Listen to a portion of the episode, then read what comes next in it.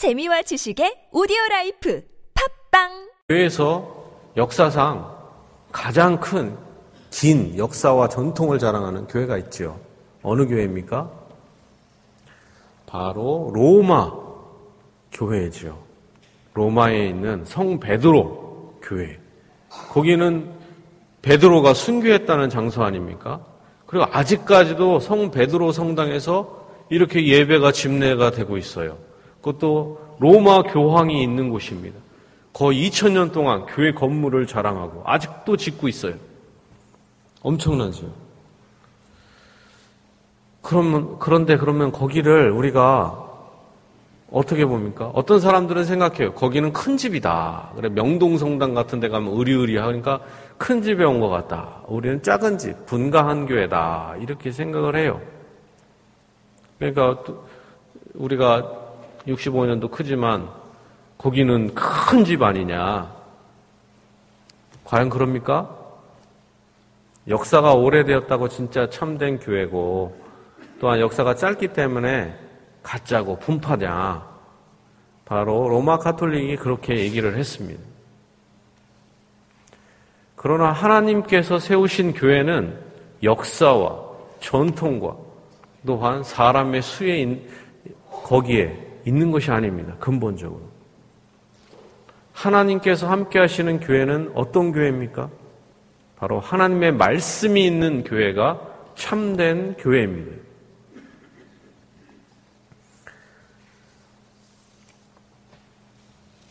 교회의 전통도 좋은 것은 계승을 해야 됩니다. 무조건 파괴하는 것은 올바른 것이 아니에요.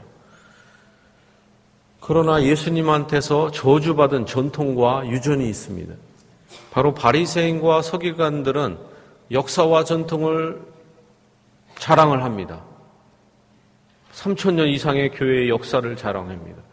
그러면서도 온갖 율법도 아니죠. 유전을 만드는 거죠. 그리고 사람들을 얼검해요. 그런데 이런 전통과 유전을 따르게 되면 구원을 받을까요? 못 받을까요? 받을 수가 없습니다. 율법의 본질의 정신을 잊어버리고 외형적인 것, 껍데기만 잔뜩 따르다가 지옥 자식이 된다는 것입니다. 너희가 하나님의 말씀을 따르지 않고 장로들의 유전을 따른다 말합니다. 그러한 교회가 바로 로마 가톨릭인 것이에요. 역사와 전통이 있는 것 같아도 거기에는 하나님의 말씀, 하나님의 복음이 사라지고 인간적인 가르침만 가득할 때 거기에는 하나님의 성령이 떠나는 것입니다. 또한 어떤 사람들은 또 생각해요. 로마 가톨릭도 그렇고 개신교도 좀 문제다. 개신교는 은혜도 없고 말씀이나 죽은 전통, 여기도 그냥 말씀, 죽은 교리나 가리키는, 특히 장로교도 그러지 않냐. 새로운 계시, 새로운 예언. 요한계시록 같은 새로운 예언을 해석하고 계속적으로 예언이 내려오는 교회가 진정한 성령이 함께 하시는 교회가 아니냐. 그렇습니까? 그렇지도 않습니다. 오늘 본문에 보면 이 복음의 영광을 어느 정도로 얘기하고 있습니까? 25절에 보면 사도 바울이 말합니다. 자기의 복음을 자랑해요. 나의 복음과 예수 그리스도를 전파함은 영세전부터 감추어진 것이었다. 왜 감춰요? 귀중하니까. 보물을 귀중하게 하니까 하나님께서 이 보물을 이렇게 보관하신 겁니다. 영원한 전부터 꼭꼭 싸서 보관하셨죠. 그런데 이제는 나타나셨다 합니다. 나타내신 바 되었으며 영원하신 하나님의 명을 따라 선지자들의 글로 말미암아 모든 민족이 믿어 순종하게 하시려고 알게 하신 바 그 신비의 계시를 따라 된 것이다 합니다. 복음이 뭘로 된 거예요? 신비한 계시로 된 거예요. 그러니까 복음, 하나님의 말씀을 죽은 정통이니, 죽은 교리니, 죽은 것이니, 성경도 죽은니, 그리고 자기들이 하는 것은 새롭니, 그런 자체가 헛된 망상이고 궤변인 것입니다. 악령을 받으니까 그런 얘기를 하는 거예요. 신비의 계시를 모르니까, 진정으로 계시를 받지 못하니까 죽은 정통이니, 교리니, 문자니 이런 식으로 말하는 것입니다. 구약에 수많은 기적들이 있습니다. 홍해가 갈라지고 또 하늘에 해가 멈추고 많은 사람들이 작은 사람으로 인해서 죽고 하늘에서 먹을 것이 내려오고 비처럼 내려옵니다. 반석에서 커다란 반석에서 물이 탁 터져서 수백만 명의 사람을 먹여요. 얼마나 큰 반석이고 물이 얼마나 폭포수처럼 또 쏟아나면은 사람을 먹일 수가 있어요. 수백만 명을 먹이려면 하늘에서 곡식이 먹을 것이 얼만큼 내려와야 사람들을 먹일 수 있겠습니까? 엄청난 기적, 수많은 기적들이 일어납니다. 그런데 그 수많은 기적과 또한 수많은 말씀들, 그것의 목표가 무엇입니까? 바로 복음을 가르친다는 것입니다. 구약의 모든 기적과 말씀들의 핵심은 예수 그리스도의 복음에 집중됩니다. 그렇지 않고 다른 것을 나도 태양에 멈추고 내가 또 만나를 내리게 하고 홍해 바다 가르고 물 위를 걷고 그래서 어떻게 합니까? 하나님의 영광이 나타나면 되겠지만은 자기의 쇼를 위해서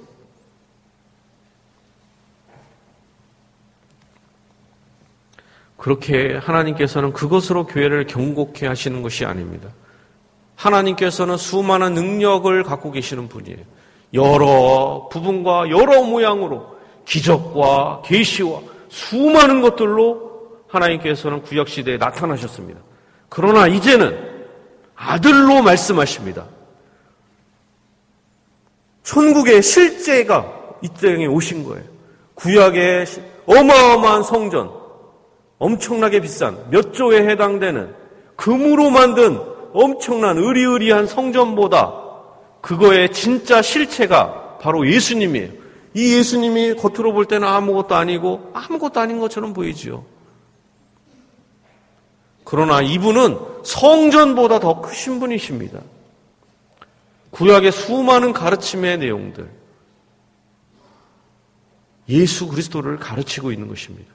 구약의 선지자들도 예수 그리스도의 말씀을 듣고 싶었어요. 듣고 싶었으나 듣지 못했습니다. 예수 그리스도를 보고 싶었으나 보지 못했어요.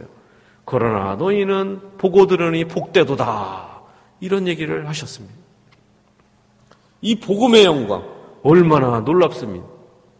그런데 예수님 당시 때, 예수님이 오셨을 때, 하나님의 아들이 이 땅에 오셨을 때 많은 사람들이 따랐느냐? 따랐죠. 먹을 것을 주었습니다. 그러니까 갈릴리 바다 건너편까지도 우티게까지 사람들이 떼거지로 갑니다. 수만 명의 사람들이 가요. 근데 예수님께서 내 살을 먹어라, 내 피를 마셔라. 그랬더니 어때요? 복음의 본질을 얘기하는 거 아닙니까? 내 살을 먹고 내 피를 마셔라. 내 살을 먹지 않고 내 피를 마시지 않는 자에게는 생명이 없다. 그러니까 나는 그런 거 지겹다. 나는 그런 거 필요 없어. 난 떡 먹으러 왔지 그런 거 관심이 없다. 가버립니다.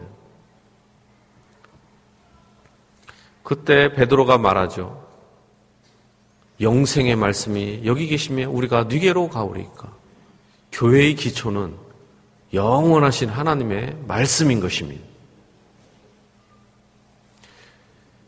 로마 카톨릭이 있습니다. 숫자가 우리보다 엄청 많아요. 몇 억입니다. 우리는 얼마 안 돼요, 사실은. 전 세계에 예수님을 믿는 사람이, 개신교를 믿는 사람이 얼만큼 되겠습니까? 아프리카에서 믿습니까? 저 지금 중국이 믿습니까? 인도가 믿어요. 일본이 믿습니까? 북한이 믿어요. 소련이 믿습니까? 러시아, 미국도 지금 자유화가 됐어요. 제대로 믿는 데가 거의 없어요. 그럼 경상도 저쪽 가면은 소백산맥 넘어가면 거기에 10%가 넘습니까?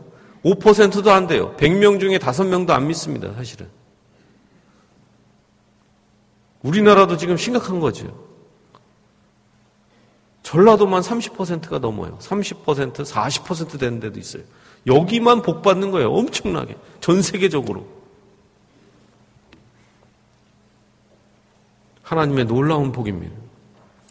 그런데 구약의 백성들 중에 숫자가 많은 사람들이 있었습니다. 로마 카톨릭처럼 어마어마하게 몇백만 명의 사람들이 있었어요. 근데 다 버림받았습니다. 하나님을 섬긴다고 하는 사람들이었는데 제사도 드려요. 하나님의 이름으로 기도도 합니다. 수많은 걸 다 해요. 그러나 하나님이 다 버렸습니다.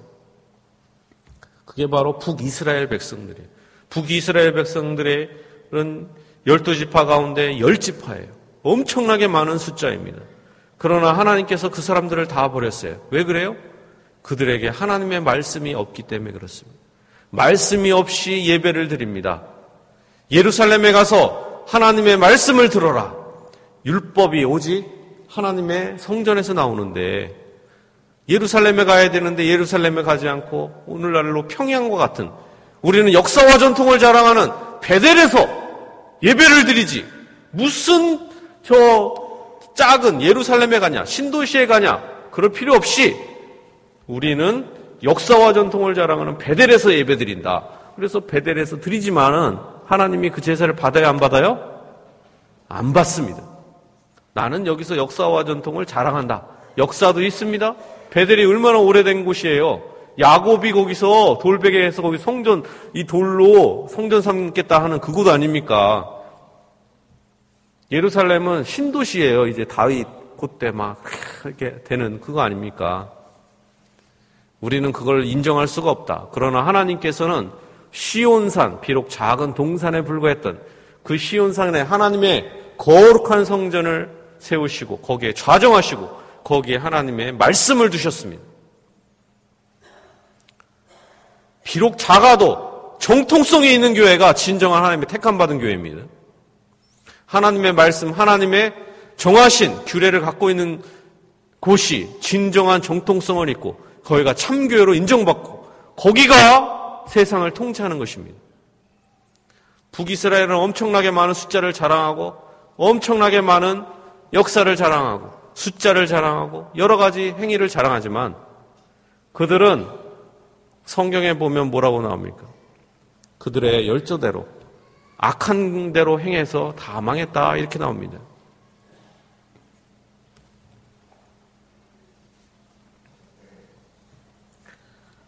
우리는 분파나 이단이나 이런 작은 집이 아니에요. 로마 가톨릭이 하나님의 말씀이 없기 때문에 우리가 쫓겨난 겁니다. 정통성을 갖고 있는. 이스마엘이 선택받은 게 아니라 이삭이 선택받았습니다. 이스마엘이 큰 형이고 힘도 더 세요. 숫자도 많습니다. 그러나 하나님께서는 이삭을 선택하시고 복을 주셨습니다. 마찬가지로 에서는 형입니다. 그런데 에서를 하나님이 선택하지 않으시고 야곱을 선택하셨어요. 거기에 장자권이 있다는 것입니다. 유다의 장자권이 있고 우리에게도 장자권이 있는 거예요. 우리가 역사가 짧아 보입니다. 2000년 역사에 비해서는 우리가 65년. 또 우리 개신교가 얼마나 되겠습니까? 그러나 하나님께서 말씀을 두신 곳이 바로 정통성을 갖고 있고 여기가 장자권을 갖고 있고 하나님의 참된 교회가 되는 것입니다. 교회가 온 세상에 엄청나게 많아요. 그런데 참된 교회가 얼마나 되겠습니까? 교회를 구분해야 됩니다. 아무 교회나 가면 안 됩니다. 이단들도 다 교회 간판을 하고 다 비슷비슷해요. 교회를 알아보려면 어떻게 알아봅니까? 교회의 표지를 보고 알 수 있어요. 껍데기를 보고. 뭡니까? 교회를 구분하는 기준은 하나님의 복음인 것입니다. 성경책도 똑같고 찬송도 똑같고 다 비슷해요. 설교의 내용이 다르면은 거기가 이단이 되고 거짓교회가 되는 것입니다. 성찬식을 집행하는 본질의 내용이 다르면은 거기가 거짓교회가 되고 하나님께서 떠나시는 마귀의 소굴이 된다는 것입니다. 교회를 견고하게 하는 것이 무엇입니까? 바로 하나님의 복음입니다. 근데 여기서는 또 생각을 합니다. 복음이 뭡니까? 복음을 하나님께서는 교회에만 두셨다는 것입니다. 그러면은 여기 있는 분들 모두 다 예수님을 믿으시잖아요? 믿었는데 무슨 복음이 필요합니까? 다 죄사함을 받았고 이제 천국 됐으니까 이제는 좀 더 고상한 좀 문화생활을 할 수 있는 좀 더 그런 고상한 것을 가르쳐야 되잖아요. 그래서 그 품위에 맞게 해야 될 것 같지 않습니까? 그렇게 가르치는 사람들이 있죠. 그게 아닙니다. 사도 바울은 오히려 로마 교인들을 향해서 말합니다. 나는 할 수 있는 대로 어찌하든지 너희들에게 가서 할 수 있는 대로 복음 전하기를 원하노라. 복음은 믿는 사람들에게도 필요한 게 복음입니다. 아, 이제 다 들었으니까 죄산 받으기 이제 끝이다. 이거 아닙니다. 왜 필요하느냐? 오늘날에 이 필요한 이유를 전하는 사람이나 듣는 사람이나 이 중요성을 몰라요.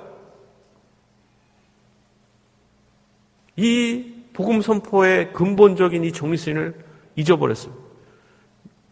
종교개혁의 정신을 잃어버렸죠.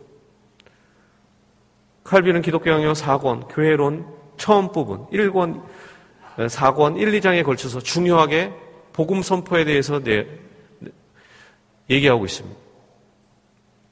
왜 복음이 필요하냐? 믿지 않는 자에게도 필요할 뿐만 아니라 또한 믿는 자에게도 복음이 매우 필요하다. 왜 그러냐? 우리 안에 아직도 남아있는 죄가 있어서 그렇다. 구약시대에는 날마다 제사를 드림으로 매주마다 제사를 드림으로 죄 용서를 받았다. 1년에 한 번씩 속죄일이 있어서 다 죄 사함을 받았다.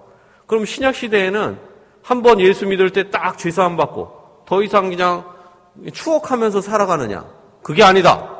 매주마다 매일마다 선포되는 목사님의 설교를 통해서 주의 복음 선포를 통해서 자범죄도 용서받는다. 성례 집행을 통하여 용서받는다.